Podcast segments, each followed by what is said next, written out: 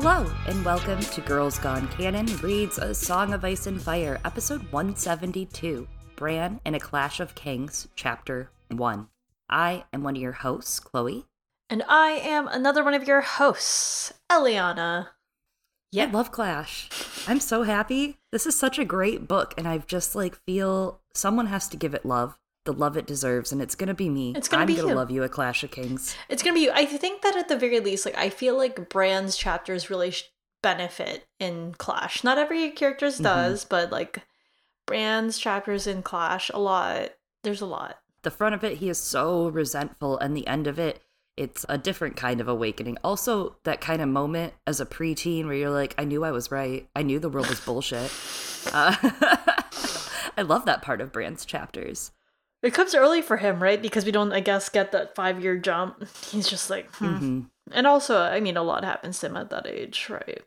A lot, a lot. Well, before we jump into Bran, a little bit of housekeeping up top. We just recorded a Patreon episode on the Kingsguard. It will be out for all patrons in the Stranger tier. That's the $5 tier and above. This month, October, was when that was for. And then this this new month, if you're listening to this, it is most definitely November. We will be recording another special patron episode for you, which will be about the Queen's Guard and I'm a little excited for that one. The King's Guard was fun. I had fun with you on that, but not to be biased. It was hard because we kind of kept slipping into things that are Queen's Guard related with with uh, that episode. But yeah, November will be focusing a little bit more on the Queen's Guard before we start digging into like the bazillion of people who were King's Guard. You'd think there would be like not that many because you know it's a very prestigious institution. But there's quite a few. It's a dangerous job. It is also a dangerous job. That's true. Lots of health risks, like death. And not great health benefits. I can tell you that much. And no life insurance, would you believe? Well, I mean, I guess the theory is you don't have any family after that, so who are you going to support? No one. I mean, yeah. It, That's that's the goal. If you're doing the job Yeah, right. just- Westeros is destroying the family as we know it here in America, and we at Girls Gone Canon. God Mm-hmm. And the Girls Gone Canon UA. yep. okay. Anyways, that is not all the fun that we will have this month. We want to give a very special thank you to our friend Maddie, who has hosted some amazing House of the Dragon discussions over at our Discord for patrons in the Thunder tier and up. That's the $10 tier and up. And besides our Hot D discussions, which were a blast, and we can't wait for season two. Glad for a break. Had a blast covering it with you all, but ready, uh, ready to get back to Bran. But we do a monthly brunch slash happy hour. This month, November's has not yet been announced. It will be announced hopefully in the next couple weeks for you and patrons alike. But patrons in the Thunder tier and up get access to Discord and to all these little events and things popping off there digitally, which it's a blast. It's really fun. We got to meet a few patrons this week too, this past week, and that was a blast. Yeah. New faces. Fun time. Fun time. I don't know if we have like too many emails and tweets of note. We did get one from our friend Dog Plus One asking if this is not Bran related, but I liked it, so we're gonna talk about it. Asking is a white claw tall boy can like should it be called a long claw? Yay or nay? Oh, a long claw. what do you A think, long Chloe? I I mean I'm for it. Yeah, I said I I like it. Yeah. i approve. long claw. Now I want long claw, but made out of white claw. It's just a white claw tall boy. Yeah. Oh, you mean you want Hmm. to like do it? Yes. Do you you remember? You remember like people would do that challenge. You know, they chug a bunch of beers and like make like a wizard staff with them. Yeah, I was That's saving you want. Franzia boxes for a very long time because I wanted to make boxed wine armor. I'm Mm, serious when I say now I want a Mhm. long claw That could made be out you. of white claw. That could be you. This yeah, could be me. this could be you. Absolutely. uh, so that that's a tweet of Great note that we got. Thank you, Dog Plus One. Uh, we also got another email from now Brandon the emailer because who said that is the best title that they've gotten so far. We did it. we did it. That's what I've got for you right now.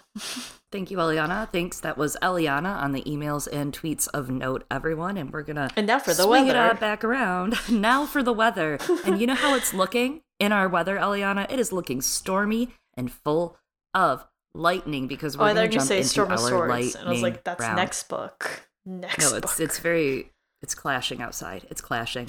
uh, we have a big storm on our hands here. Not a storm of swords, but a storm of lightning round. Because we need to finish off a Game of Thrones. When we left off with Bran, we had a handful of chapters left.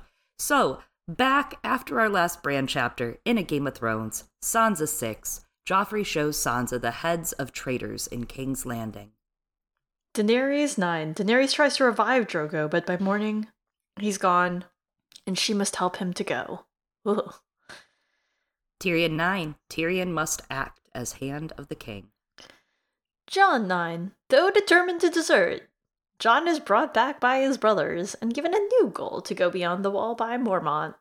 Catelyn 11, The King in the North. Daenerys 10. The night comes alive with dragon song. And we are clashing our way into some kings and Clash Kings in the prologue, where on Dragonstone, omens and portents light up the sky. Maester Cressen must choose between enabling the son he loves or giving him some hard truths. Hmm. Arya 1. Arya travels north in disguise as a little boy, going to join the Night's Watch. And Yoren reveals her father was actually supposed to have taken the black. Sansa 1. Sansa is settling into her new life in King's Landing, where Joffrey celebrates his name day trying to drown a man in wine. Who hasn't done that at least once on their name day, let's be real. Tyrion won. Tyrion has his first day at the new job, and boy does it suck. Yeah, that guy wants a Brontosaurus burger when he gets home. He is done. That leads us to Bran 1 in a clash of kings where the red comet is hanging over Winterfell and Bran ponders its meaning. He's resentful of being stuck in his body, stuck in Winterfell, much like the wolves who've been caged up as well. He's learning to play, okay, somewhat nice with the Freys, but his dreams make, take a lot of that emotional capacity, whether Luwin can try to turn them off with a sleeping drought or not. Yes, and the chapter opens with Bran preferring to sit in the cold, hard stone window than his feather bed. The walls are pressing in on him when he's stuck in bed, and he feels that Winterfell feels like his prison. So you very much now have a prince, because he's a prince now, stuck in the tower, right? Imprisoned by his own body, but also kind of by the people who love him. And we see that more and more as the chapter progresses. It started towards the end of last book. It kind of reminds me a little bit of Arianne being imprisoned by some of the people who love her because you know Arianne Arianne was up to foolishness as we know. But also at the same time you get this great parallel between Bran and his sister Sansa who is currently also imprisoned and another princess in a tower but in King's Landing. There's a lot in this chapter, and it's really funny because for for my favorite POV characters to be them and a couple of other POVs, right? People that I really, really like to read from in this series. I don't really think about them as similar. And this chapter Yeah. is where it starts to come out the parallels with Rickon and Arya and Sansa and Bran and their duty and the way they're supposed to behave and being caged, right, in the face of these trappings of power. I, I really I feel it in this chapter and some of that similar story that they're both traveling on. mm-hmm. Absolutely. Even the call they've got a lot of similarities in the way that they kind of long for the songs too and are are stripped of the notions of those in different ways. They just want their family. Outside Bran's window, the world is alight. Candles and fires glow in the windows across the keep, and he loves to watch the stars and listen to the wolves sing. He dreams of them. Often, lately, he can almost understand their howls when they sing. Not quite, but almost. Like a language he once knew but had forgotten. Hmm. That's a big Georgish feel there, but also something else that feels very like George is the way that Bran is described feeling trapped and enjoying the lights. The way that he feels like he wants to see that wider world, but is kept from it and he's he's only experiencing it through again those lights across the windows reminds me a lot of stories that George has shared of his own childhood growing up in Bayonne, where he feels really trapped uh, by that small town. I don't know how small it was. Like I've I've been like us to Jersey City. I'm like, there's a lot of things here, but there were presumably less things, I guess, when George was younger. But he he felt very trapped there, and stories were his way of escaping it. But also he likes to share that anecdote of like he would look across the river, right, at the lights on Staten Island and imagine that it was some like magical place across the river, which is like absolutely hilarious, you know, when you hear him tell it because you're like, oh, Staten Island. But um, yeah, I, it really evokes, I think, George's own childhood here. Just for context, in 2020, they had about 70,000 people living there, give or Is take. that like a lot or a little? I mean, it's if it's grown since then, so like like Bayonne census. Come to me, Google. Bayonne census, 1970, just for fun. God, I guess that was when censuses like started. yeah, it turns out That's like, crazy. Oh, great. Yeah. I mean, like, Social Security is much newer than we all think, you know? It is smaller. I mean, so I grew up in a town that it was the city was like probably about 50,000 people to 60,000 people when I was living there. But then when I grew like out of that when I moved out probably 5 years ago, they're now at like a 100,000 people. So they grew, but realistically, Bayonne had about 70k, somewhere in the range of In 70,000 2020? people. Yeah. So, No, like even in 1970. okay.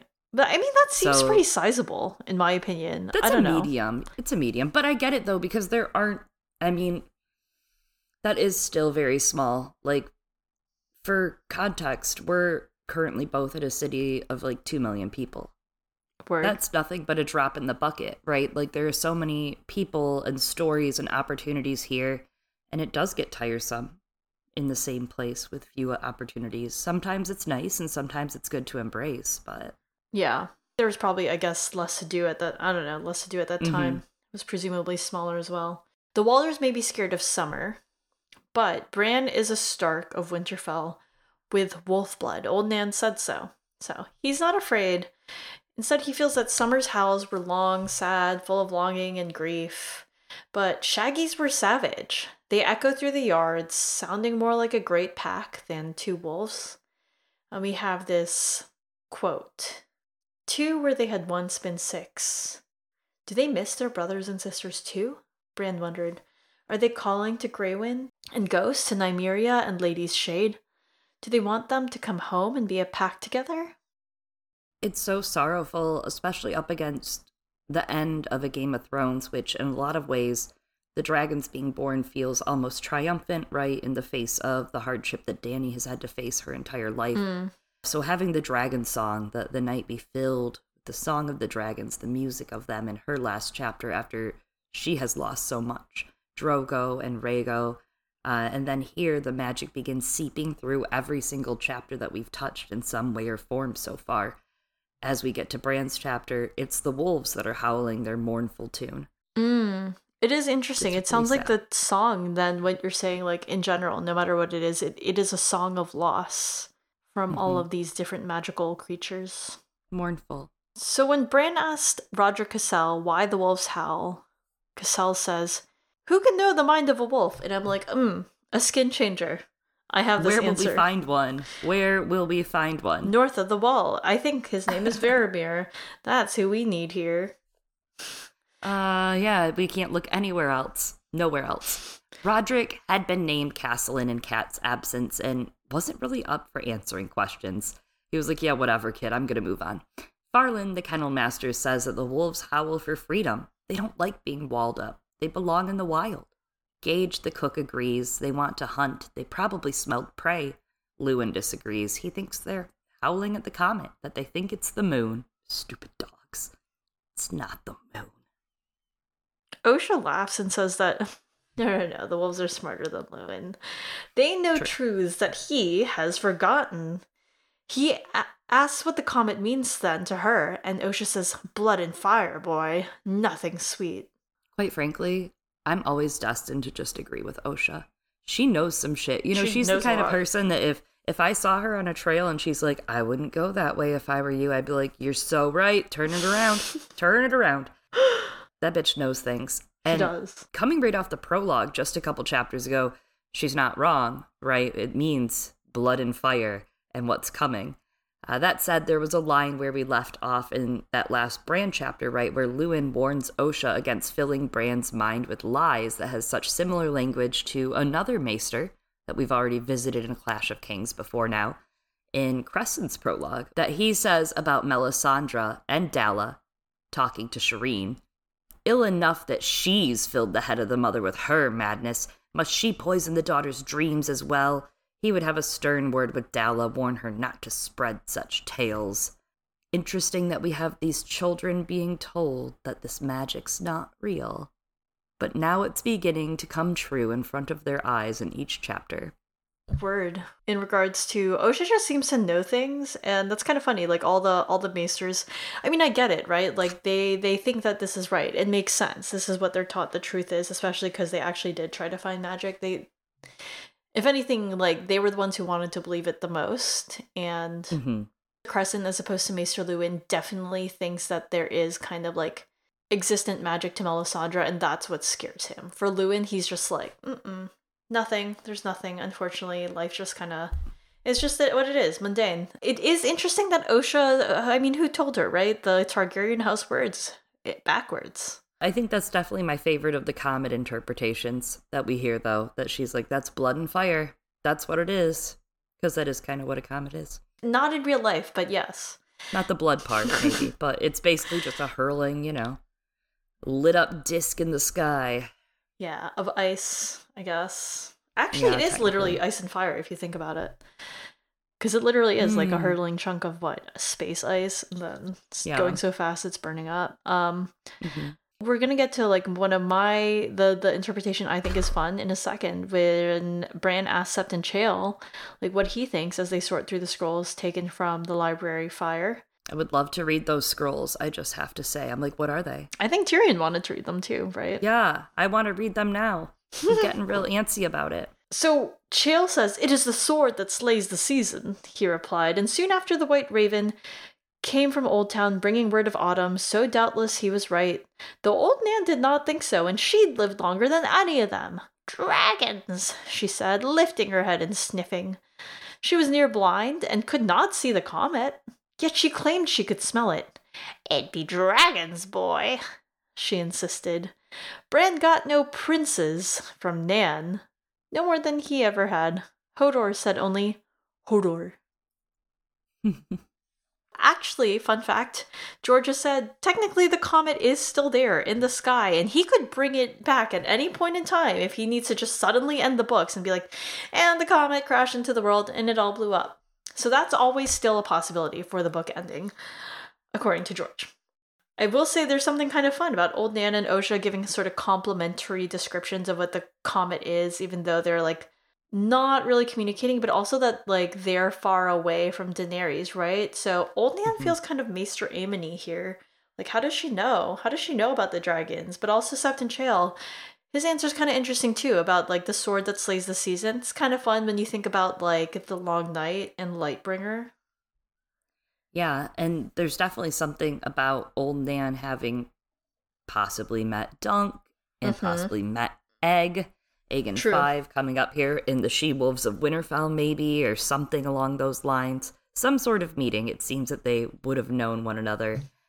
But I love the line that, and it really just it opens it up wide that you see that now that Bran is a prince, there are different things happening in this chapter, and Yeah. there's the part Bran got no princes from Nan, no more than he ever had. She was never going to call him Prince Bran, which makes me think of Aegon the Unlikely, though. Because Mm, if yeah, yeah. Aegon and Dunk had visited up there, it's just an interesting put line. Bran got no princes from Nan, no more than he ever had. I bet she probably called him Aegon or called him whatever else name that she knew him by. She wasn't going to call him Prince. Fuck Aegon.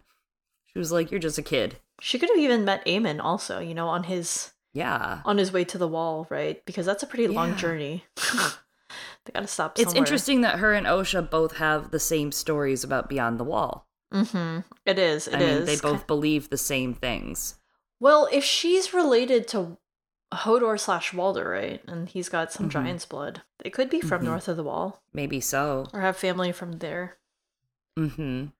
I loved the sword that slays the season. It very much so brought the long night imagery to mind for this. Yeah. That's definitely my favorite part of it. It makes me think of winter, but like not in that way, not in the long night way, but like in terms of like the sword that slays the season, but like S L E I G H instead of slay. Oh, like sleigh bells ringling, ding, exactly. ding, ding, too. I think it's just because it's around the corner. So. I do feel that way. So the direwolves continue to howl, and everybody complains of sleepless nights, but Bran doesn't mind. Shaggy had bit little Walder Frey, so Rodrik confined him to the Godswood. And Bran's like, sometimes Winterfell played tricks on him, as if he could hear the Godswood right below his window, which isn't right at all. And I'm like, no, you're just in your wolf, buddy. Like, you are just listening through your wolf. I thought that was such an obvious line of, he's like, there's no way I could be hearing this. It must be the echo in the yard. Mm. It is, yeah, that's absolutely what it is. It's like getting closer and closer each time. It's almost there at his consciousness. Yeah. He can see the comet hanging in the outside window and the gargoyles, black shapes against the dusk. Each time makes me wonder, like, is this like a remnant? But I don't think so, because I think by now George had scrapped 93 with Tyrion. Anyways, watching over the first keep, Bran remembers running along them, but does not remember falling, just having fallen. Also, he had almost died. When he sees the gargoyles now, he gets a tight feeling in his belly. He can no longer climb, walk, run, sword fight, and now he would never be a knight. Summer had howled the day Bran fell, and for long after while he recovered, Summer mourned for him, Robb said. Shaggy and Greywind joined in too. The wolves knew when Ned had died as well and howled then. But who are they mourning now? Bran wonders. Had his brother, the king of the north, been slain? Or his bastard brother, Jon, fallen from the wall? Or his mother, or his sisters? Or was this something else? What do you think? I mean, like, so all of these people kind of die. I'm hoping none of like his sisters do. It doesn't seem like they will based on uh, the show that these are based off of. But it, are they like seeing the future? What do you think is going on? There is something interesting there in the order of things, right? His brother, the king in the north, his bastard brother Jon, his mother, or his sisters. I used to a long time ago be like a Arya dies person, but I really don't think she will.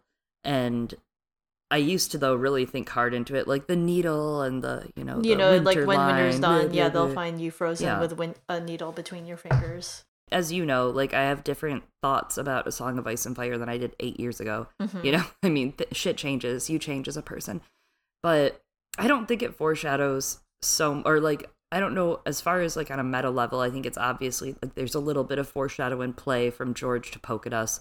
I do think it's the supernatural elements. Mhm. I don't know. I think something about, I mean, the birth of magic feels Yeah, prominent. they the could be mourning rebirth. Khal Drogo. He did seem like such a nice guy. I mean, I'm just saying, if they're singing along with the dragons, I mean, they could be. yeah. I I mean, they're all in tune to the same magic, is what I'm thinking, or the same like wavelength. Yeah, it could be any of these things. It's interesting to think that this is a foreshadowing of a bit, right? And then maybe some of it is, like a red herring because, like, yeah, the king of the north does die. Jon does die, but he does come back. His mother does die, but she Mhm. does come back.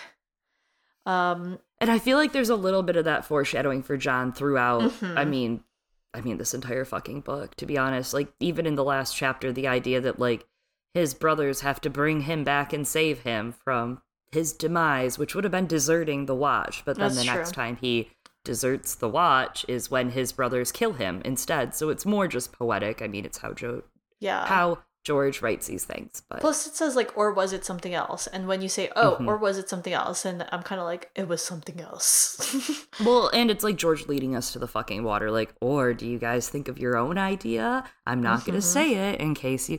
He's such a little teacher. he, he probably doesn't even teach. know what it is himself. No, he's just like, he's "This'll be fucking with us.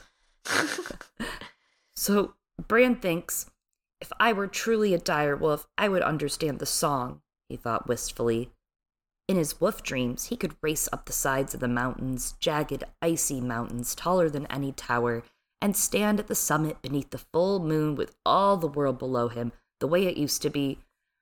Ooh! Bran cried tentatively. He cupped his hands around his mouth and lifted his head to the comet. Ow! Ow! Ow! He howled. It sounded stupid, high and hollow and quavering. A little boy's howl, not a wolf's. Yet Summer gave answer, his deep voice drowning out Bran's thin one, and Shaggy Dog made it a chorus. Bran harrowed again, and they howled together, last of their pack. oh God, I'm in pain. what the hell? Last Someone call an ambulance. Please call 911 if you're listening to this episode. Call 911. Tell them Chloe's house. Seven days ago, or a year ago, or whenever you're listening. Save me. I'm Time travel. You're t- time traveling now through the weirwoods to save Chloe. Oh my god, it's a choose your own adventure Oh my gosh. It is sad though. Like, also, but I'm like, is it? Are you the last of your pack? Anyways, right. but I I also just love this because it is just such a relatable little kid thing to do, in my opinion. The the harrowing with the the dogs as someone who still does it as an adult. I recently tried to see if I could get our dog friend Strike to howl with me. I was like, the Strike howl? And so I'm just howling, and Strike is not howling. So some dogs do, you know? Uh, not Strike. Anyway.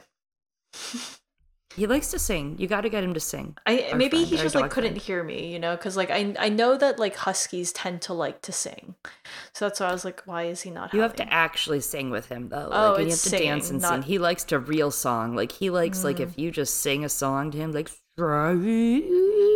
Yeah. and he'll be like, oh, woo, woo, woo, and try to Huskies- sing yeah. along. They like to sing, They're but I guess I mean some dogs will respond to just howling. They'll be like, "Oh yeah, we're doing this. Hell yeah, hell Mhm. yeah." For those of you uh, wondering, we are talking about a famous dog. This is Strike, Zach from Game of Owns dog. He is a famous dog, in my opinion. I think he's famous. I know a lot of dogs, but that dog is fucking famous. Yeah, celebrity. So there's this line in this, right? It opens up with like, if I were truly a direwolf, I would understand the song. And you were talking about the dragon song earlier, and I'm like, okay, so yeah, as you were saying, like they're all hearing the same song. Like, is this, you know, would he understand? Like, is there a chance that Bran, by learning wolf speak, can hear the song of ice and fire? Yeah, maybe that's the part he's forgetting the Mhm. forgotten language. Uh, Oh, I can I could sing the song of ice and fire. maybe, maybe. Hey, Head, one of the guards. Hey, Head. I don't even know this is that? man. Oh, I forgot about him. He, I believe he dies. In fact, Oh, big sad. let me just confirm. He is injured in the capture by the Ironborn. We don't actually know what comes of him. I would imagine since he doesn't come back up in Ramsay, well, maybe. I mean, maybe George is saving him to come back, but who knows what has happened to Hay Head. Uh, but Hay Head, one of the guards, peers in and he's like, What is this, my prince? Why are you just yodeling into the distance? And Bran, first of all, Bran hates being called prince, even though he was Robb's heir now, the king in the north, which uh, it, kind of reminds me of Lucerys in House of the Dragon. There's that great moment in an episode where he says he doesn't want to be the Lord of Driftmark because that means everyone's dead. The Oh. guardsman retreats, and Luwin returns in place, saying he should be asleep, and the wolves make enough noise without his help. And Bran's like, Well, I'm talking to them, so you don't actually get to tell me what to do if I'm a prince, remember? Luwin says he can have Hayhead carry Bran to bed, but Bran resists, saying, I can do it myself. Mikken had hammered a row of iron bars into the wall, so Bran could move about the room with his arms if he needed without anyone. It was slow, it was hard, it made him ache, but it meant he didn't have to get carried around his room. I was really happy on this reread to remember that Mikken installed those bars, Yeah. giving him some sort of freedom because this chapter more and more becomes about how he feels trapped and how even that little line, you know, in our other series that we have covered, his Dark Materials, there's something that happens to a main character where they lose a magical ish ability and Mhm. they can get a magical ability back in a way. They just have to work 800 times as hard to do so. And it becomes something you have to really work towards. And for Bran, that's this. We don't always think of our limbs as being fucking magical, but they are the way that bone and body and marrow and flesh all forms together and muscle to let you like move. It is kind of a magic. And now I love that it makes him ache, but it means freedom for him, right? Like it is a worthwhile pain to build. I like what you're talking about there, where you're learning to build those other muscles, right? Um, and that is something that happens. You know, you'll see people who who do rely more on their upper body uh, when they can't use their lower bodies much, or vice versa, right? Some people who learn to become Mm. dexterous with their with their feet, and he's gonna be so swole on like I guess the upper parts, but also there's something that's interesting with like how Mikken is using the, you know, hammers iron bars into the wall, and that becomes the way, as you were saying, that Bran can escape that prison in a way, uh, from from his bed, and iron bars being that freeing aspect when there's a lot of times iron bars are associated with prison in general right? You you think of the image of the iron bars on like the doors or the windows and those are the cells. So there's something fascinating going on there in which it's turned on its head and becomes that sort of key that element of freedom. Yeah, and there's even, I mean, if Bran is the, you know, wonderful king in the south of Westeros in the end, yada yada yada, Fisher King, yada yada yada, and Game of Thrones, if Bran as king is a thing, there's also kind of a Westeros metaphor in there, right? Because everything they do moving forward for Westeros and what his rule will probably be a lot of isn't going to be an easy rule. It's going to be sewing together a nation and it's going to be painful and it's probably going to be hard and it's probably going to make everybody ache, but it's probably going to be worth it. Right? So I think there's almost a metaphor for the future of Westeros hidden in there too. mm, interesting so then there's another line that uh chloe strongly relates to tell us about this line chloe Anyway, I don't have to sleep if I don't want to, which is the ultimate Chloe line. That is that is if I'm ready to like just, you know, not go to bed for the night and fuck off and play video games, I have been heard to say I don't have to sleep if I don't want to. Luwin tells him though that even princes must sleep, which sometimes my husband says even princesses must sleep, which I don't agree with that either. And Bran says, "Do wolves dream, Maester Luwin?" Luwin says, Well, all creatures dream, Bran, but not like we men do. And Bran then says, Do dead men dream? Thinking of his father. Luwin says, Some say yes, some say no, but there are no answers because they're, you know, dead. Yeah, he's like they're remarkably silent on telling us whether or not they dream. Uh haha. But I think like from what I've heard of studies that people have done, it sounds like yes, mammals dream. It's less clear, like it's less sure that like fish dream, you know, or like reptiles, like those might My cat's not. dream. Yeah, absolutely. And you, I mean, you'll see it with dogs, right? You'll see like dogs switching, being like, ruh, ruh, ruh, while they're sleeping, which is very fun. I will say, as to whether or not dead men dream, we're told by Beric that he doesn't dream. Melisandre hardly ever sleeps, so presumably she does not dream. But we don't know very much about the the the ice whites, so it's possible. I mean, that they do, right? They retain memories. Like, are are they driven by like one other person's dream? Is interesting, but it also makes me think of this idea of you know, do dead men dream? In a way, yes. In the in in the aspect of how people can carry on the dreams of the dead and continue them uh, to to manifest the visions of the people who live before you. Like for example, uh, Chloe likes to talk about Ned's dream of settling the gift um, and whether or not Sansa could be able to fulfill that, or even like we think about this this idea that was introduced in House of the Dragon, but was kind of hinted at strongly as friends of ours such as Joe Magician like have theorized even before that show came out, etc., that Aegon uh, could have had a vision of the need to unite Westeros against the others, right? And it is called Aegon's dream, right? This his dream of the Song of Ice and Fire, and how this dream is sort of dictating everything like years and years later, and and that idea. I love that because then you have some of those things that are put down on Jon Snow from Jeor Mormont, for example, uh, as well as Qhorin Halfhand, as well as any man that's basically his father in this story. And you have that famous line, right, of Rhaegar that it does not do to speak of roads not taken. Talk on Hmm. my return. Uh, different dreams for the realm, different dreams for legacies that can't be completed just in one lifetime. Exactly. In the dark crypts below Winterfell, a stonemason was chiseling out his father's likeness in granite. I pointed this out because I know we were talking about it last week. Yeah. we were like, what fucking happened to that stonemason? Yeah. And they did. This guy is chiseling it the whole chapter. Interesting, we don't know anything about him before now. I would have liked him to be named just for fun. George, can you go edit it like in the very beginning? Just give him a name because that would say to me that we know him. Yeah. You know? But I'm going to hope that he knows what Ned Stark looked like.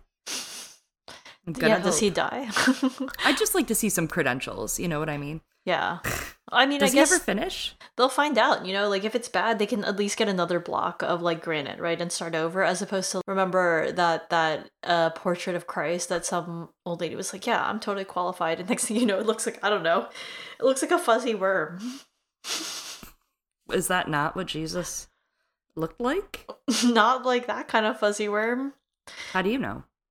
Um Exactly. Anyways, so so Bran asks, "Do trees dream? Do robots dream of electric sheep?" And Okay. Luwin says no, but Bran argues that he's dreamt of a weirwood that calls to him. Though he says that the wolf dreams are better, where he can smell things and taste blood. I'm like, oh, do trees dream? I'm like, ah, look, it's foreshadowing. Oh my god. Luwin is like tugging on his collar, sweating profusely. Right now, he's like, What the fuck did you just say to me? Because Bran's like, I like my dreams better, the wolf ones where I eat people and things in the forest and, you know, taste blood, which I love. We love the blood part. Luwin's like, Oh my god. Fuck, Luwin's like, what does this mean? He's like, he means like steak tartare, right? Like that's what we're talking about. Poor Luwin because he is Blood like, sausage. he's like, This is not what I fucking signed up for when I came north. This is not at all what I signed up for. He's like, this is way, way beyond the things that parents should be dealing with, not me. Luwin says to him, maybe you should go play with the other kids more, because that's going to normal him out. Then he does, and he chooses the reeds. Ha ha ha. Uh, as if this is going to change our weirdo, ritualistic cannibal prince son from eating people in his wolf dreams, right? Bran Or reminds. Luwin, or in real life. Bran reminds Luwin, I commanded you to send the Frey boys away. And Luwin's like, You know, I can't fucking do that. They have to be fostered here per your mother's last email, and I cannot expel them. If I turn them out, where would the boys go? And Bran's Brand's like, like, I don't give a fuck. yeah, right. First of all, he's like, I don't care. Second of all, they have houses. They have a house. They can go home to the twins. Away from Winterfell is where I want them to go. to be fair, that is that is the benefit of having a home. You know, being like, if you don't want someone there, you can tell them you need to get the fuck out. I'm gonna leave my fucking house. Yeah, there's nothing better than that. It's a great feeling. Get the fuck out of my house. I'm going to go. bed with you gone. hmm Luwin says that neither he nor the Freys asked to be attacked by the wolves, by the way, and Bran reminds him that, okay, but it was Shaggy Dog who attacked them, not Summer, who is an angel and has done nothing wrong in his life. Uh, he's like, Summer never bit anyone. That totally brings to mind the trident in the last book Mm. with uh, Sansa and Arya. Lady never bit anyone. La- Lady never hurt anyone at uh, Darry. And like we said earlier, I could see where Bran is trying to balance being trapped in like his own prison, not like Sansa's gender prison slash King's Landing prison, and the anger that Rickon and Arya live by. Right, they have different rules that they get to live by in their life than Sansa and Bran get to live by. Like Sansa and Bran are doing their duty. Bran has to be the prince of Winterfell. He has to be lordly. He has to welcome people. Rickon gets to run around with his wolf, biting people and screaming all the time, and it's like appropriate. It's like that's just Rickon. He's wild. He's four. Uh, and, and it's what makes the next bit so compelling as Bran starts to get so resentful and losing himself to howling, right? For all to hear in Winterfell, he's like, "Here's your baby fucking feral prince, your tiny lordling. Do you like him now? Do you like what I am now? Like, why can't I just do this? I'm the prince here." Also, he's I like love it. eight years old, nine years old, and I'm like, yeah, that seems Yeah. normal. Absolutely. Again, as a person who does this at my age, I'm like, yeah, that seems normal. It's fine. Am I weird. Rickon? Are you Bran? I guess so. I mean, you are younger. And yeah, I, I really like the parallels that you've drawn here between Sansa and Bran, right? Like, I mean, like if if their storylines go the way that we think that they will, then it makes sense for us to start seeing ways in which they resemble one another. But hmm Absolutely. And and yeah, I mean, Rickon's just running around doing whatever. and Bran feels responsible for him, right? Like he's like, I'm very young. Why am I also raising my younger brother? I'm so sad and alone. And Luwin's also like, uh, yeah, I'm trying to like not raise a cannibal. So Luwin He's like, one out of two is enough, okay? yeah, Bran's all like, Summer is innocent, and Luwin's like, well, Summer saved your life though, but by ripping a man's throat out. And I'm like, whatever happened to context, which I think is a big part and theme of these books, right? Like in general, like, yes, what like was this a bad thing? Now, like, look at it in context. Was this a bad thing? For example, Jaime Lannister killing Aerys. Everyone's like, this was a super bad thing that he did as a Kingslayer. And then you're like, oh, but Aerys was gonna blow up the city. You're like, was that still a bad thing? And I think that's kind of what's going on here with Summer, which is kind of funny and ironic considering that Bran is like this because of Jaime. Anyway, It's funny you say that, because then it's like, was it so bad if he had just done it? if he had just done what? Blown up King's Landing. Anyways, uh, Okay. Wow. who was visiting that day, you know? I mean, Yeah, he, I mean, he was like, "This is my house. Get the fuck out of my house." yeah, Just this like is what Bran. Bran could be. Exactly. I don't know. I Bran mean, and Aerys, they're like the same. It's the same picture. Are- Is that what you're saying, Chloe? It seems like that. Are you not what I'm Are you saying? that Why are you putting these words wargs mouth? into Aerys in the past, and that's why Aerys is the way he is? I said Bran was the Night King. What didn't you hear? Eliana, I'm Mm. getting very mad with you. um Yeah, Bran says maybe we should just put the Walders in the Godswood and then the dogs can come inside. I This think is a great perfect idea. way. Yeah. I He's also like kind of idea. annoyed that like he's the prince and no one's listening to his demands, even though his demands are ridiculous. Which I guess that's your flip side, right? Look at the Sansa chapters and the Tyrion chapters, and you have a king who's being fucking ridiculous and everyone's Mm-hmm. listening to them. Like Bran, if everyone listened to you, it would probably not be great right now. No, we see that he- it doesn't always go well. it's a good idea. Oh my god. Luwin says the Wolf's Wood is full of danger. Bran had wanted to go ride his horse out. He wanted to take Dancer out to the Wolf's Wood, and Luwin's like, the Wolf's Wood's full of danger. Last time you were there, that should have told you. Like, we can't, you can't go out right now. Summer would save me, Bran insisted stubbornly. Princes should be allowed to sail the sea and hunt boar in the Wolf's Wood and joust with lances. oh, that's some King Robert shit. Yeah. Yeah, I was gonna I was gonna say that. That like oh my god, um what happened last time we hunted boar in a wolf's wood? Bad. Yeah. Not great. and jousted Joust with, with lances. lances. I mean, he wanted to do the melee, I guess, and he, and Cersei was like, "Yeah, do it. Interesting idea. Go ahead and do it." Uh, Sail and, the sea. And or well, she didn't say do it. She said don't do it, right? Because that would make him want to Mhm. do it even more. And Yeah, then that you won't. yeah, sailing the sea. That's what he wanted to do with Ned. Going east, yeah. Yeah. Yeah. Damn. That's great. interesting stuff. But as we're seeing, the more power that you have, I guess that I mean, when we look at it in the context of Robert, now I'm seeing like, you know, on one hand, Bran's autonomy is being stripped away, both due to his age, but allegedly for his own good, right? They're saying like, oh, because of the way that your body is, you're not allowed to do these things. He's being denied his desires, like hanging out with his wolf, but also he can't even leave and go outside. No one's willing to like accompany him so he can like at least see some of the world. He has no power over even who he spent his time with. He has no power even over even being able to run away and go see his wolf. But then now that you see it like it's almost that idea of power is a prison, right? Now they also have this idea of he's like the lordling and therefore has to be protected, just like uh, at that comparison, right, with Robert. Robert also more and more is like imprisoned by his position. Absolutely. He never even really wanted it. Any of it. He really didn't. And like not in like a cool like, oh my god, he didn't want it, but in a like he really didn't want it. It should have gone to someone else.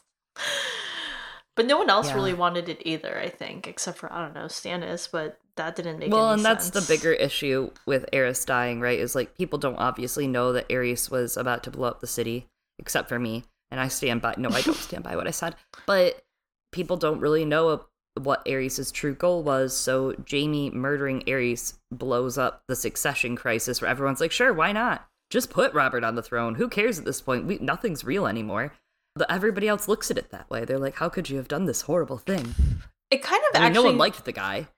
When you say it like that, it kind of makes me think of like, would Jaime ascending the throne actually have gone a little differently than we think, right? Because, like, I mean, he has some morality if he's like, well, let's not blow up Mhm. the city. Would Jaime, being someone who wanted the throne, have been interesting considering what we keep saying of like, well, I mean, sometimes the people who want the throne they want it because they have good ideas. Like, would it have been a like a much grayer aspect than we think it would have been? I mean, It's less like Cersei. Tyrion, yeah, Tyrion has a lot of that Thomas Cromwell energy, right? Mm. Of like manipulating and trying to keep things going certain ways to keep things afloat and just like keep the city from being murdered. Uh, so there's almost that vibe there as well that I'm like, I just can't see Jaime's character. It might have been given to Tyrion. Targaryen. Yeah, it, I think it was split up a little bit between the two. Yeah. Yeah. Well, Luwin reminds Bran that you're only eight, you're not a man grown, and that's part of why you're not allowed to go, along with all the other things. And he says, and then Bran says that he would rather be a wolf, living in the woods, sleeping when he wants, saving his sisters, and fighting beside Robb like Grey Wind. But I'll be a wolf fighting alongside him. He's like, I'd tear out the Kingslayer's throat with my teeth. Rip, and the war would be over, and everyone would come back to Winterfell. It's it's a good thought. It's a good not that uh, you know, ripping out the Kingslayer's throat would actually fix anything, as we find out. I thought that was interesting that it's the first time that he really references Jaime Yeah, like in his true, true, thoughts true. like this he's coming back to that compartmentalized bit of jaime and obviously he knows that the kingslayer is warring against his brother so that's bad but he still Mm. hasn't come out of it obviously he won't until i'm sure what Tiwa will get a great reveal from him of him finally understanding the world as he beeps into the tree I feel like it must be in Winds, right? yeah. He begins to howl, ow, and Luwin gives up the fight and leaves him to his howling. After a while, it's less fun to howl alone, so he stops resentfully and thinks, I did welcome the Walders. In fact, it was Rickon who had wanted them gone. Rickon had screamed that he wants his mom and his dad and Robb, not these strangers. So Fair. Bran had to welcome the Freys and offered them meat, mead, and a seat at the fire. Luwin said he did well. You know, that is before they played the game. The Not game that was game played. that we lost. Oh my god. Damn it, Eliana. I knew you were going to say that too. I had a feeling. I thought about it all day. As soon as I read it in the book, I was like, this bitch is going to save the game. Absolutely. The game was played with a log, a staff, a body of water, and a great deal of shouting. The water was the most important part, though. You could use anything to cross, and you didn't have to shout. But without water, no game. Hmm. So they made do instead with one of the poles in the Godswood, which the Walders had never seen before. They're like, I don't understand this hot water that's bubbling in the ground. But they thought that actually makes it even better. Both are named Walder Frey. There's Big Walder uh, and Little Walder, and there are actually tons of Walders at the twins, as we all know. They are all named after their grandfather, and fantastic line from Rickon, who goes, We have our own names at Winterfell. Rickon told him haughtily when he heard that. Funniest shit in the world, because I'm like, okay, Rickon, grandson of Rickard, and Brandon number 5423 with your Yeah. own names. Whatever, Robb slash Robert. I'm like, they had just don't make fun of them for differentiating. Waltyr, Walder, Right. okay, Brandon, Bran, Rickard, Rickon. At least the girls have like what seemed to be their own names for a while, right? Yeah, they have real names. Those are real. Real names. So they lay a log on the water. One player is Lord of the Crossing and has a stick. And when the other players come to him, he must say, I am the Lord of the Crossing. Who goes there? And then the other must make up a speech about who they are and why they should be allowed to cross. And the Lord can make them swear oaths, answer questions, and they don't have to tell the truths, but their oaths are binding unless they say mayhaps. The trick is to say mayhaps so the Lord doesn't notice, and then you can try to knock the Lord into the water, but only again if you had said mayhaps, or you were out of the game. The Lord gets to knock anyone in the water whenever he pleases, and is the only one who gets a stick. So in the end, the game is about shoving and hitting people and lots of arguments. right off the bat, there's so much to be gleaned from that passage alone about the Freys. A, their politics, and how they teach their children politics. Someone came up with this game, likely a older generation of Frey children, of Walder Frey's kids, came up with this game. Maybe, God, who knows? You know, it could be uh, one of the maybe like Walder Rivers. It could be it could be any of these guys that came up with it.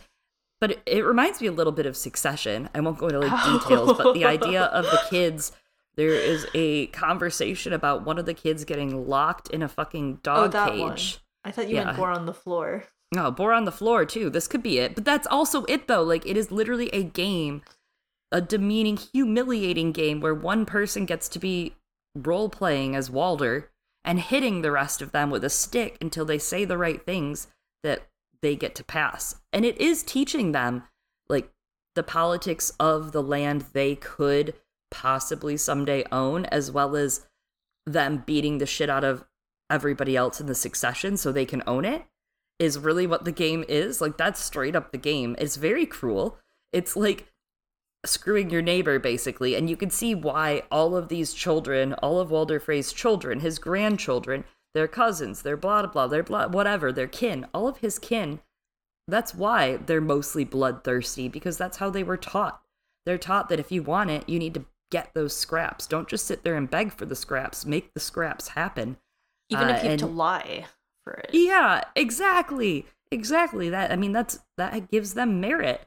And you can see why they Frey? Little Walder, yeah, Merrett Frey. You can see why Little Walder is, and Big Walder both are like so obsessed with their place in succession mm. because that is where they have what they've been taught. Like from the moment they knew any of the words of their house, their parents have been drilling in them, you're this number, you need to be this number.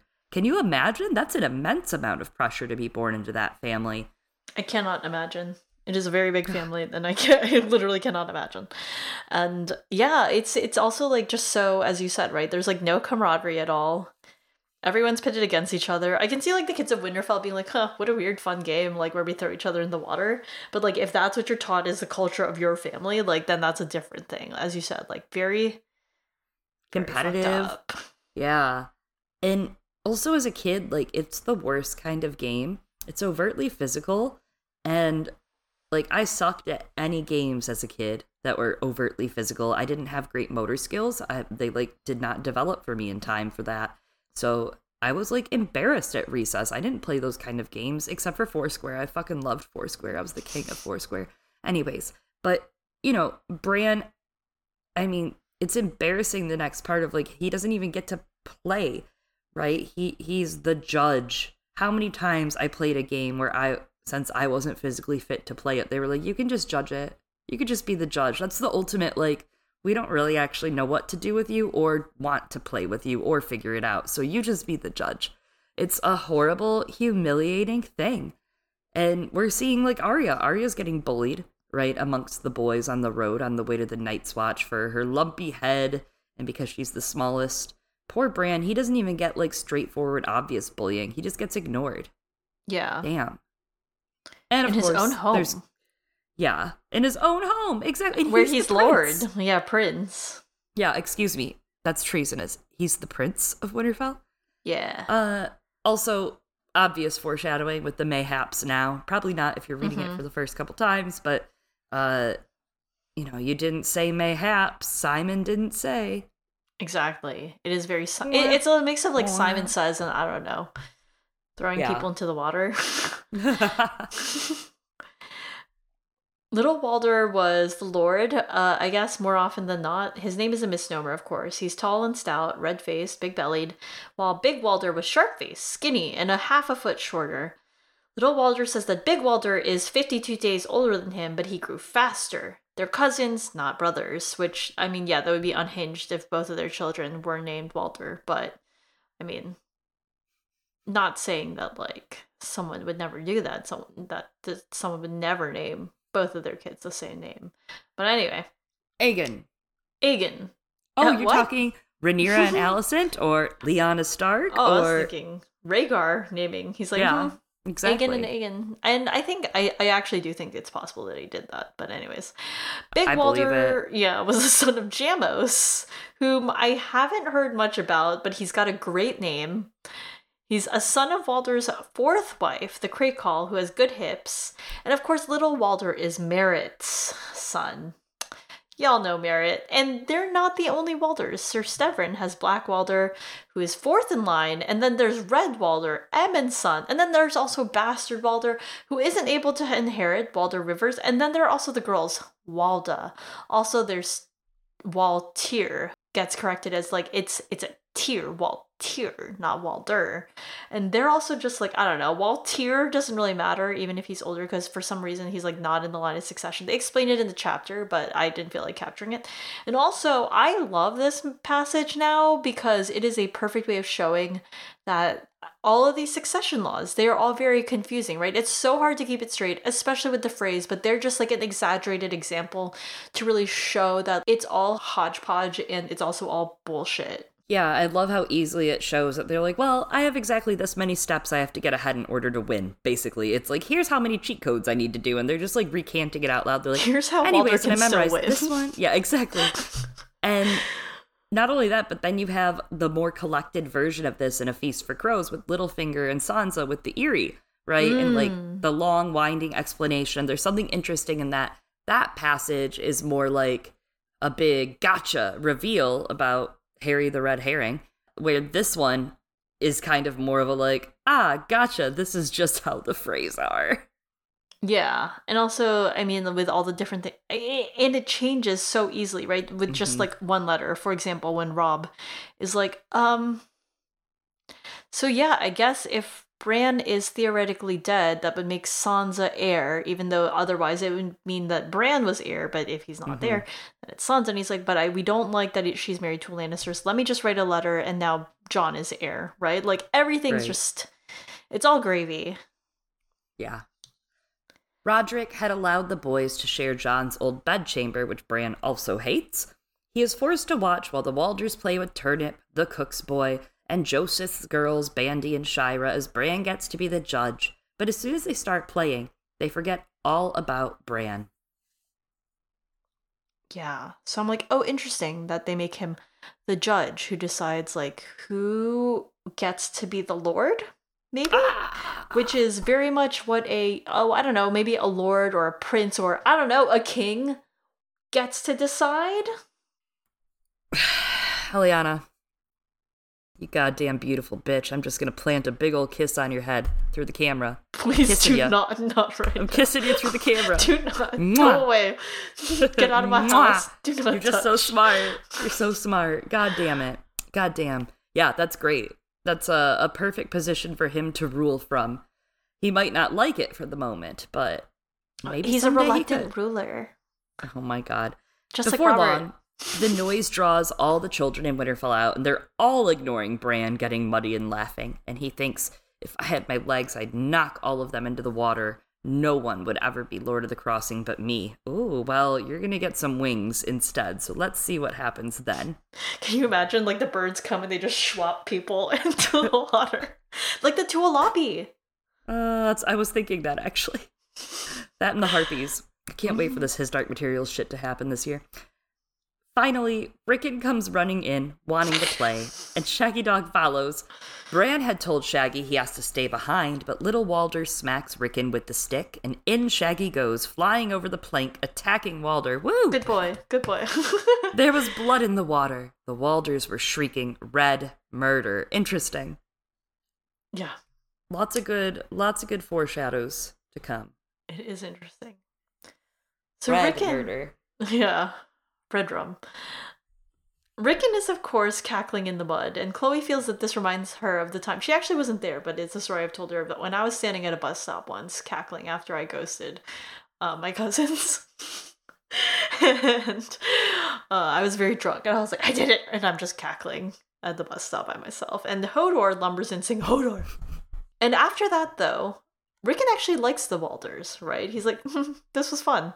They Fake never played bitch. Lord of the Crossing again, but they did play other games like Monsters and Maidens or Come Into My Castle and Rats and Cats. And with Rickon, they'd plunder the kitchens for pies and honeycombs. They'd play with the pups. They'd race around the keep and even train with Rodrik on wooden swords. Definitely lots of great stuff in the games there because I'm like rats and cats. So Yeah. they're the rats, we're the cats. Well, Uh, I was like, they're the rats, uh, kind of like the Rat King and the Rat Cook, Mhm. and like the guest right stuff and eating, but also cats. Funny enough, because Cat. of Arya. Oh. And here I'm thinking of Catelyn with the rats and cat, the other Freys, and Uh, killing cat. And uh, you know, monsters and maidens and come into my castle, which is played generally after a wedding. I was gonna say, Yeah, which is played generally by what Petyr and Sansa. Hey. Ugh, ugh. Anyways, uh there's also something like even though he's a babby and he's not quite developed yet, Rickon reminds me of his uncle Brandon so much. Just that he has the wolf blood, right? he's Oh, yeah, wild. Yeah, yeah. He's really uh he likes other people. He's kind of outgoing. Where Bran has that certain quiet sadness and depth to him of Ned. Not on the age factor, obviously, but just in the personality factor. Well, that's kind of nice that like Rickon is the one who's more like Brandon, even though Brandon shares a name, right? You see it with the Mhm. Walders that it's this idea that just because you have a certain name doesn't mean that you have to be this kind of person, right? It, it Yeah. the names are sometimes they're just names. You are who you are, regardless. Like Jon, Yeah. motherless, bastard, damned. Rickon takes it a step too far, though, when he took the Walders into the sacred vaults beneath Winterfell, where Eddard's likeness is still being carved, and that pisses Bran off. He shouts that Rickon had no right that this is a Stark place, but Rickon doesn't care.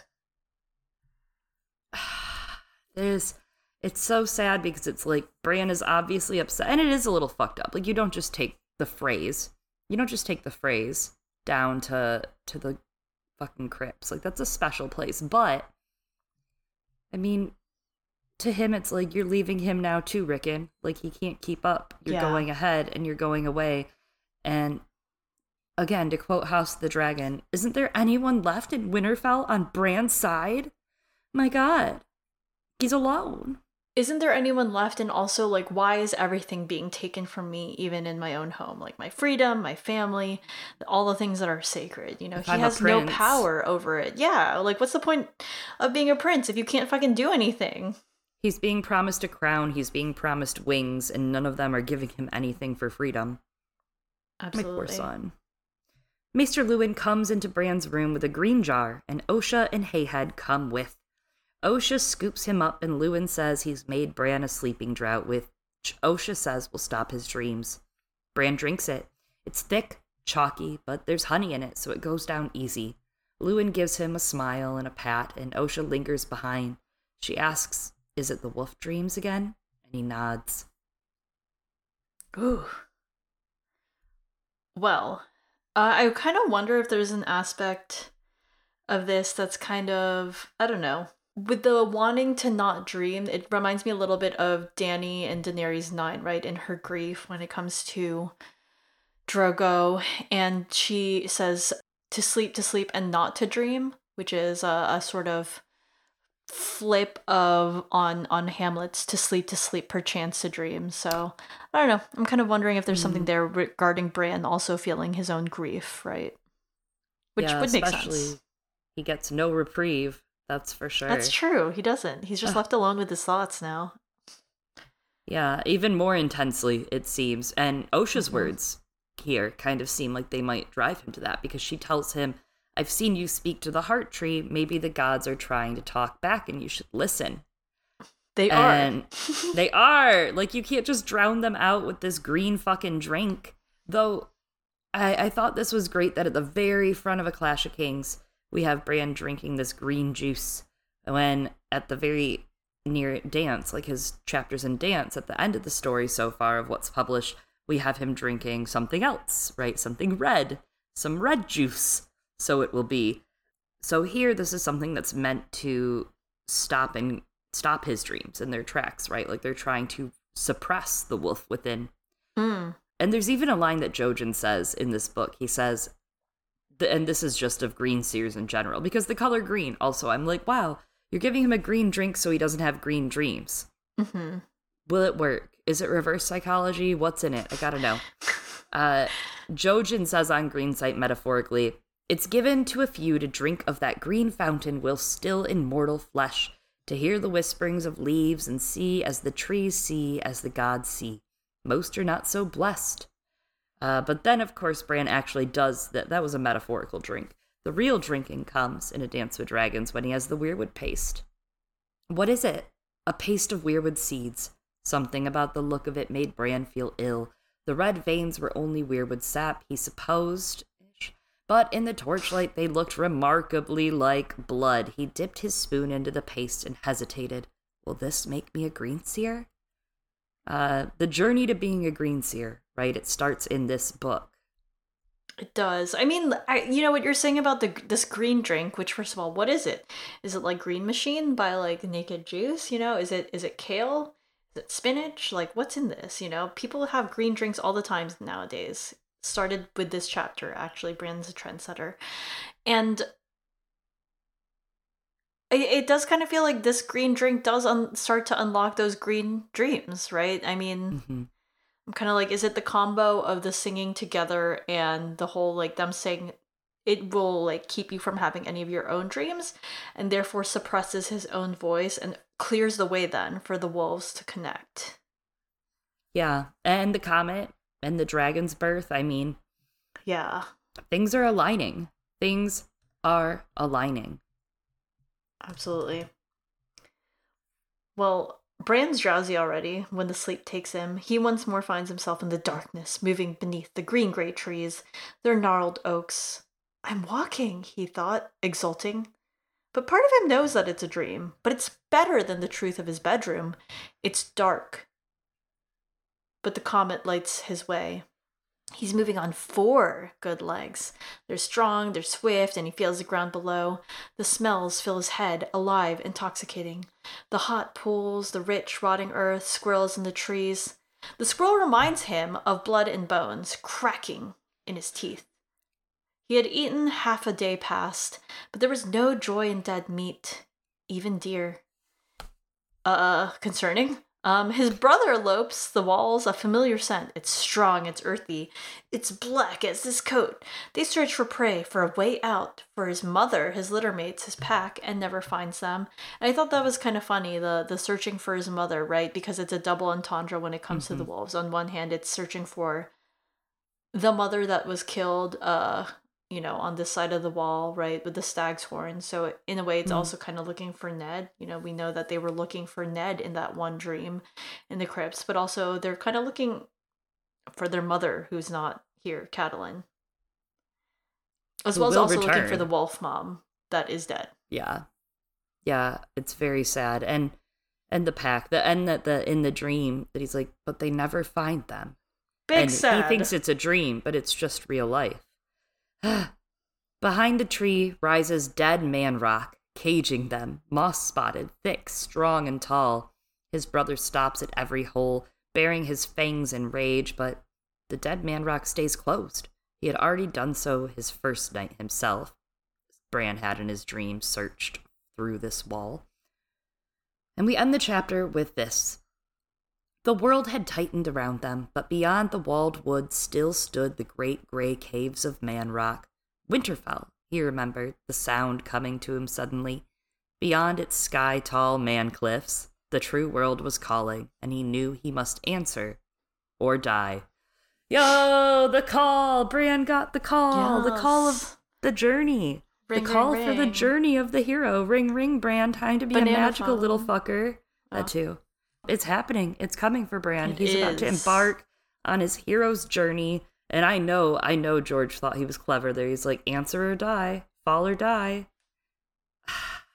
Beautiful. What a way to tell a story with this character. It is it is so classic, but simultaneously he's giving his own spin on it. I love it.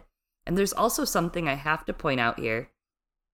The language, again, coming back to that double entendre of speak through the wolf, but through Bran, the language about man rock, uh, that the great gray caves made from man rock, that they're looking at the marble of Winterfell as man rock. So I wonder if the wolves, when they see dragon glass, if they would say it's dragon rock or something else. Oh, that's funny. Yeah, uh, it's sky tall man cliffs, right? They're they're man made cliffs to these doggos. That's what they're seeing through their eyes, and it reminds me of the John dies at the end series Mm. There's a there's a POV chapter from a dog, and it calls its owner meat smell because of how proud it always is that its owner's breath always smells like meat.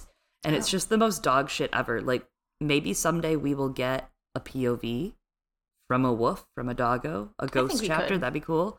But this is this is pretty close right here. This is pretty close to a wolf POV. Yeah. It, it I mean, I think it is. I do think we will get a wolf chapter one day. And also like the dead man rock is fascinating because it's like because they're no longer in the earth, therefore it is dead, right? Mhm. And that the songs are no longer in the rocks and there's no spells in them, which is kind of interesting when you think about how like what allegedly there are spells woven into the wall, into Storm's End, Mhm. etc. So I'm wondering if there's like a difference there. It makes me also think of I I don't know if it's the, this series. I might be confusing it with the other one. I might be confusing it with the Green Bone saga and the idea of you know, it being alive but also you know, not that I know much about the series again. Lord of the Rings, right? Like the idea that you can sing to the stone that it's alive and therefore it like responds and does things back. But this stone doesn't do that cuz men have killed it. Like they've killed everything Mhm. else. Oh yeah, cutting off that mystical connection, and now it's just man made. Now it's just dead rocks a castle, right? But Yeah. I mean that dead man rock can be it can be alive too one day when everyone returns, when the wolves return. They keep talking about dreams, you know, this chapter, and they're like, do dead men dream and all those things. And it makes me think of, of course, a dream of spring. Yeah. the wolves will come again. They allegedly will. Um, Um, the saddest part of this wolf dream, though, is that Summer is trapped just like Bran, and that is what Bran is experiencing. Every night, he is in the wolves' minds, watching them go and pace back and forth at this wall, trapped just like him within the walls of Winterfell. But soon they'll be burnt out of Winterfell, and they'll miss being trapped. well, You know? I'm just I guess. uh, Well, I mean, they'll just move to being trapped, I guess, underground, and yeah, I mean, I think that's what's so, so well done about this chapter, right? It opens with Bran's feelings of being trapped, and then ends with uh, that that brilliant parallel with their wolves also feeling that same way. Yeah. Reminds me, and, and of course, comes right back to Sansa, right? That she wants nothing but home, nothing but her wolf after it's all torn from her. Yeah. Loss of innocence is coming, man. Well, It's coming. home is whenever they awoo. Home is wherever they awoo. Oh, Oh, I burped instead of uh, singing. My bad. that's okay. Now I'm sad. Now a sad moon is on the rise. Uh, well, thank you for joining us for our first Bran and a Clash of Kings chapter. I am excited to get through these chapters, but sad because they get sad, they get cool, they get weird. We have a, a guest or so coming on in the next book here. I have a we have what? We have one Clash guest at least who is going to be really fun. So I look forward to that. Yes, we have a couple uh, eventually throughout throughout our Bran coverage. But yes, we have another one coming up soon. It's in theme for a lot of things going on. Very excited. Um, we'll have to figure out, you know, our schedule for some of these things because, you know, end of year. I mean, I'm sorry, everyone. Like this year's just been so erratic for us. But hey, you know, it's been a little bit of a crazy season, and I know we're now getting a little bit back in the swing of things, and holidays are coming up. We'll have some traveling back and forth, but you will hear from us. You absolutely will. And if you want to keep an eye on where to hear from us, you can always find us and keep up with those news on our social media. For example, you can find us on twitter.com slash girlsgonecanon, that's C-A-N-O-N, or you can also send us some of your thoughts. You can send us an email at girlsgonecanon at gmail.com. and you can subscribe to us and review us on your favorite podcast platform, whether that is iTunes, Google Play, Stitcher, Acast, Spotify, iHeartRadio, Pandora, Amazon Podcasts, Audible, you name it. And of course, you can always find us on Patreon at patreon.com slash girlsgonecanon, where patrons in the $5 tier and above, the stranger tier and above, get bonus episodes each month, and this month is Queensguard. Yeah, and of course, we host events in our Discord, in the voice chats. In the Thunder tier and above, 10 bucks and up, you will get access to our Discord server for forever. And of course, invites to all of the fun events like our monthly brunch slash happy hour that this coming month, November's date, will be announced in the following weeks. Until then, I have been one of your hosts, Chloe. And I have been another one of your hosts, Eliana. Ow!